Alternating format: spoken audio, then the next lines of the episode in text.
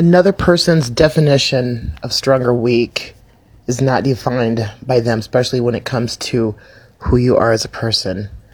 So if somebody else is calling you weak, or somebody else is telling you that you are not strong, that is not up to their fucking discretion. Because what you do with your life is your decision, and the reasons behind it are therefore none of their fucking business.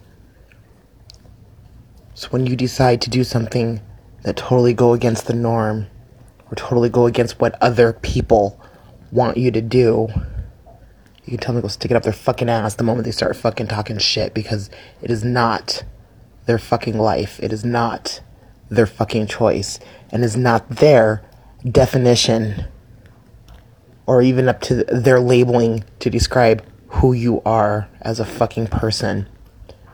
So the moment you make a choice and another person calls you weak out of that choice, you tell them to go fucking fuck themselves.